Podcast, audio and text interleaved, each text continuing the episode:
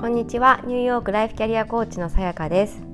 今日はみんなが主役でいいニューヨークということについてお話をしてみたいと思います。えーと、いくつかエッセンスがあるのでですねちょっとテーマどうしようかなテーマというかタイトルどうしようかなっていうのはちょっと考えたんですけれどもあの、まあ、今日の私のなんだろうあのニューヨークのこういうところって素敵だなとかあのこういうところってあのなんだろうユニークだなって思うようなところをシェアしたいなと思います。あの以前にもお話しした通りあの最近始めたというかまだ今日2回目だったんですけれどもあのワークアウトですねそのちょっとこうあの動きが入るような運動の、まあ、ジムというかですね、まあ、スタジオに、まあ、通って通い始めてで今日2回目だったんですけれどもなんかすごくいいなと思った点がいくつかあってまず一つは、えーと、今日のクラスはですね、えー、と前回はそういわゆる創業者創始者っていうのかなそのスタートをされた、えーと、先生のクラスを最初取ったんですね。で、えーと、今日は、えー、と多分あのジュライフォースのえーと、 week なのでその先生は、えーと、お休みで、えー、 substitute のあの代わりの先生が入ってたんですで私はそれまあ知っていて予約をしたんですけれども時間的にちょうどよかったのででその先生は、えーと、以前ニューヨークにもともとニューヨークに住んでいてで現時点では LA にあの住まわれてるみたいなんですけれども逆に彼女は、えー、と家がニューヨーク、まあ、ニューヨークとかニュージャージーなので。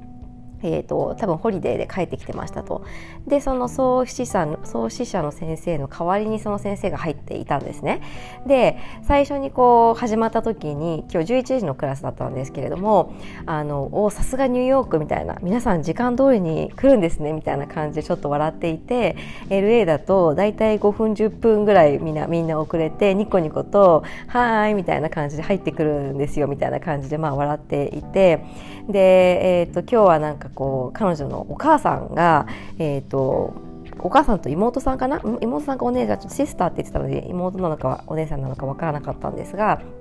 あの生徒としてこう入ってますみたいな感じで最初に紹介をしてでその感じも何て言うんだろう。日本だったらねなかなかこうあのなんだろう。逆に今日お母さんとか親戚が来ていたらその親戚の方々ってちょっと後ろの方で控えめにこう出ていてでインストラクターの方もわざわざそれは特に最初には言わないんじゃないかなと思ったんですがもう大々的になんか今日はあのお母さんが来てますご紹介しますみたいな感じですごいこう最初に大々的に紹介されてなんかそれも素敵だなと思ったのと。あとは、えー、と結構こうなんて言うんだろうなフリームーブメントの時間っていうのがまあまあ入るんですよ。で要は、えっと、どんな動きをしてもいいですよっていう時ででこういう時って多分日本だとなかなかこうみんなこうはっちゃけられないというかあのちょっと控えめになんかこう動きをやるイメージなんですけれどもこっちの人本当みんなこう声を出したりとかもう本当に自由にこう皆さん動かれていてなんかさすがだなって思ったんですよ。うん、なんかもう恥じらいとかいう言葉はなくむしろなんかもうすごいエキセントリックなことをやったもん勝ちぐらいの感じでみんななんかこうすごいもうわーっと自分を解放してていてあのそれもなんかすごく面白いなと思った思ったりで私実はですね前回がもう本当100%女性だったので男子男性禁制なのかなと思っていたらあのでもそれってニューヨーク的にちょっとダメなんじゃないのかなみたいになんか思っていたらやっぱ男性は OK だったみたいで今日は3人ぐらい。全体で何人いるんだろうあれは。1234 30人ぐらいいるのかな？30人いるかいないかぐらいのあの人数なんですけれどもそのうちの3人 ,3 人が今日は男性でであの結構こうまあ、前回の方がもっとすごいいわゆるイケてるお姉さんみたいな人たちがすごい多いクラスだったんですが今回はもう少しあのなんだろう多少ぽっちゃりした人とか多少年齢がいった人たちもいる感じではあったんですが、まあ、そこにこう男性が3人入り込んでいてで1人は、えー、とどうやら、えーと、奥さんなのか彼女なのかちょっとわからないんですけれどもと一緒に来ている人。でもう1人はなんかいかにもなんて言うんだろうな多分あの裕福なあのお金を稼いでいる方だと思うんですけど なんとなくあの見た目からこう印象印象から受けるにだちょっとお腹がぽっこり出ていて多分ワークアウトしなきゃみたいな感じで近くに住んでいて来たみたいな感じだと思うんですけどでもう一人はちょっと遠かったんでちょっと様子がよく分からなかったんですが。まあ、そんな感じででももうそのカップルも本当にこう何て言うんだろう2人で掛け合いするみたいな感じでなんか私すぐ後ろに立ってたんですけど結構なんか激しいなんて言うんだろうあの掛け合いでちょっと怖い怖いからややめてほしいなってちょっと心の中では思ってたんですけど、まあ、そんな感じで本当にこう何て言うんでしょうね。ここの場は自分を解放していい場自分を自分に集中する場っていう体で来ているっていうのもあると思うんですけど本当にみんななんかこう何て言うんでしょうね。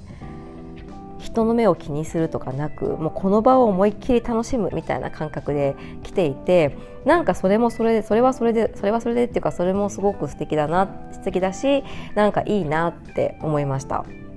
うん、でみんなが主役でいいていいっていうあののはそのインストラクターの方が方が、まあ、そういうふうに最初にお母さんをせあのご紹介してで、えーと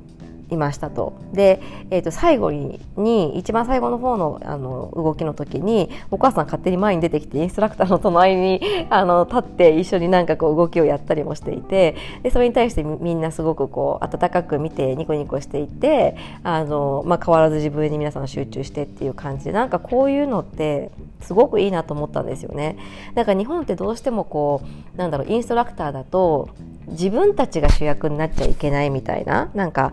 来ているお客さんたちを主役にしなきゃいけない。自分たちはあくまでもサブみたいな感じであの捉えている人も結構、まあ、多いというかそうあるべきって考えている人も多いのかなと思うんですけど、まあ、こっちはもうあのインストラクターもすごい思いっきり楽しんじゃいみたいな感じでで前回の創始者の方のレッスンの時もなんか皆さんこうインストラクターの方々皆さん Bluetooth で自分の携帯をつなげて携帯から好きな音楽を流していく感じなんですよね。だからあのなんですけどなんか前回は娘さんから何度も電話がかかってきちゃってインストラクターがその場で電話してなんか「ハニーなんか今はあなんか仕事中だからもう電話してきちゃダメだよ」みたいな感じで言ってたりとかして結構そういうのって日本本だとこう「すいません」みたいな感じになっちゃいがちなんですが、まあ、そういうのも結構 OK みたいな感じで。みんななんか笑って楽しそうになんか言っていたりしてなんかこういう空気感ってすごい素敵だなと思ったんですよね。でなんて言うんだろうあの私例えばそのインストラクターにとってみれば彼女のお母さんが自分のレッスンを受けに来てくれるってすごく大きいことじゃないですかその親が自分の職場で自分のレッスンを受けてくれるっていうのは娘にとっては多分すごく大きいことだしお母さんにとっても大きいことだと思うんですけどそういうのを堂々とみんなの前でなんか今日は私たちのスペシャルデーみたいな感じであのみんなお祝いしてぐらいのテンションでやるっていうのは日本だと多分なかなかないだろうなと思ったんですよね。うんそれに対してみんななんかもうイエーイみたいな感じですごい盛り上がってるのもとっても素敵だなと思ったのでなんかこうやって何て言うんだろう言いたかったのは個々の個々にとって大切なことだったり個々にとって大切な時間だったり瞬間ってあると思っていてでそれを割とその日本の文化だといや私ごときにみんな皆様を巻き込むなんて申し訳ないみたいなところってあると思うんですけどそれが全くなくてみんなお祝いしてみたいな感じでむしろなんかこんなスペシャルな時でなんかシェアみたいななんか感覚なのかなとか思ったりしてなんかそういうそのあの発想をこうぐるっと転換できるといろんなことがすごく変わってくるなっていうふうに思ったしあのなんだろうシェアするこっちもそうだけれどもシェアされる側もなんでいちいちあなたのそんな、ね、市場に私たちが巻き込まなきゃいけないのみたいな感覚にならないと思うんですよ。あなんかシェアしてくれてありがとうみたいなそんな風になると思うのでそれってすごく素敵だなと思ったんですよね。だからこうやってみんな自分たちのあの嬉しいことだったりとかスペシャルなことをあのなんだろう人にとっては大したことないだろうって言って抑える必要はなくてどんどんこうなんだろうな出していってみんなであの喜ぶみたいな循環を作っていけるのもすごく素敵すてあのいけることがとっても素敵だなと思ったので私も積極的にそういうことができる人間になりたいなっていうのはすごく思いました。で今日私もそんな空間にいて思いっきりこう自分を解放しようと思ってすごくこう何て言うんでしょうねあの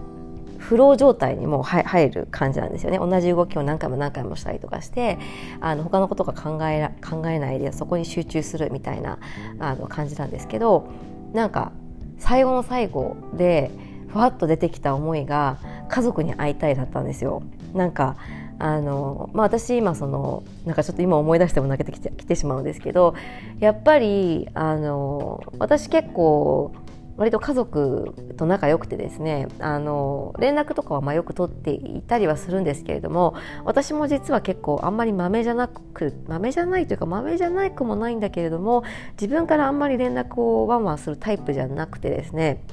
気づいたらちょっと時間が経っちゃったみたいなことはあるんですけれども、まあ、今娘が日本にいることもあってもうすぐ戻ってくるんですがなんかそれを私は寂しいけれどもあんまりそのエモーショナルこうセンチメンタルにならないようにしていたところが多分あってんなぜかというと何て言うんだろう。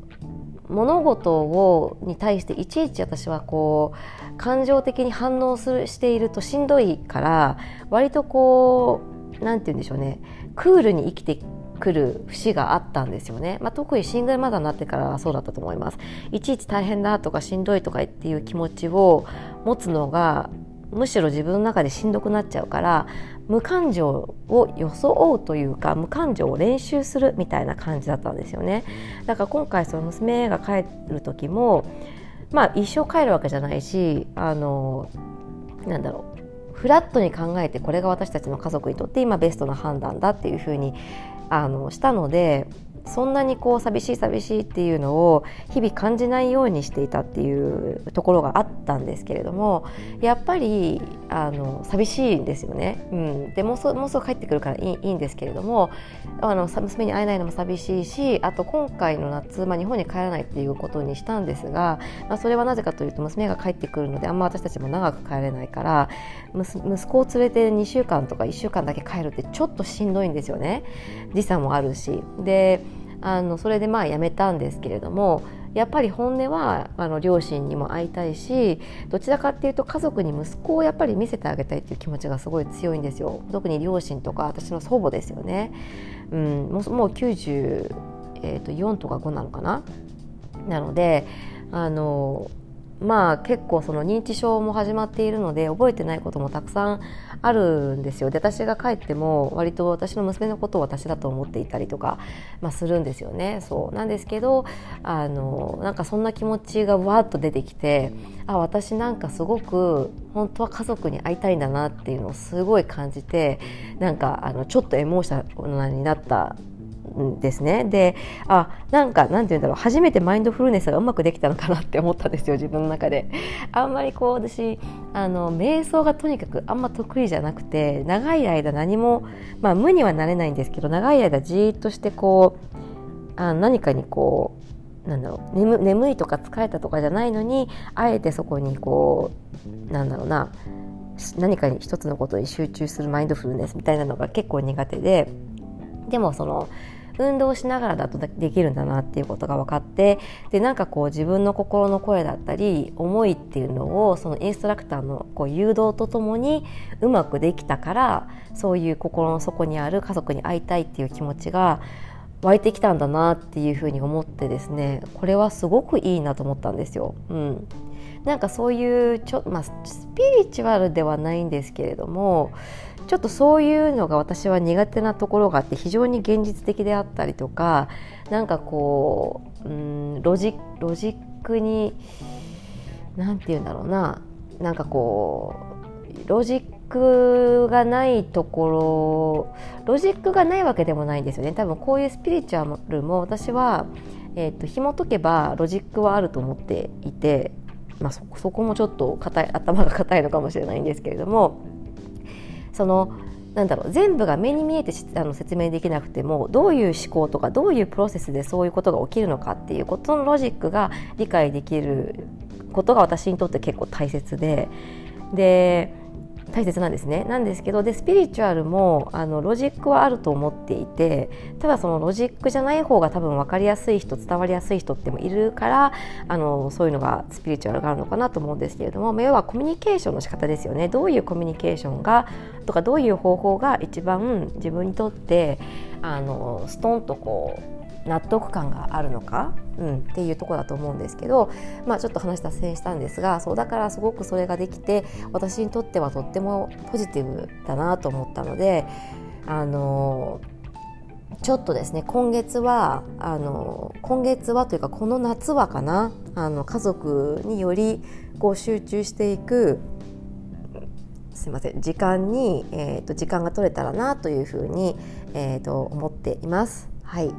でそうもともとのこのトピックは、えーと、みんなが主役でいいっていうことだったんですけれどもやっぱり自分が、えーと、人に申し訳ないとか自分なんてって思ってしまうと人にやられてもこの人なんでそんなに自分自分なんだろうって思ってしまったりするとする傾向があると思うのでみんながみんなをあの主役にしてなんだろうその場その場で誰かが別の人が主役になってもいいしその時はすごい喜ぶしっていうことをあのしていくっていうのはすごい大事だなと思いました。だから自分も自分のことを大切だったり自分にとって特別なことを大切だって思うことでそれを許可することっていうのって実はとっても大切なことだし豊かな人生になるんじゃないかなと思いました。はいそれでは今日はちょっと長めのあの収録になりましたが、えー、と最後まで聞いてくださってありがとうございます。ニューヨークはですね、えー、と明日ジュライフォースということで、えー、と先週末からちょっとお休みモードでした。で今日は本当は月曜日でですねなんですなんですね。で私と夫もなんか普通にあの朝準備して息子を送ってっていう感じだったんですが夫から「あ今日会社休みだったの忘れてた」っていう LINE が入ってですね。まあでもあのちょっと今日執筆するということでオフィスであの集中しているので私も今日はですねあのエクササイズ行ってで夫とさっきランチして帰ってきて今洗濯してという感じでちょっと今日はゆっくり過ごして、えーと、この収録の後はですね、えーとまあ、ちょっと仕事しようかなというふうに思っております。はいそれではまたあの素敵な1週間をお過ごしください。最後まで聞いてくださってありがとうございました。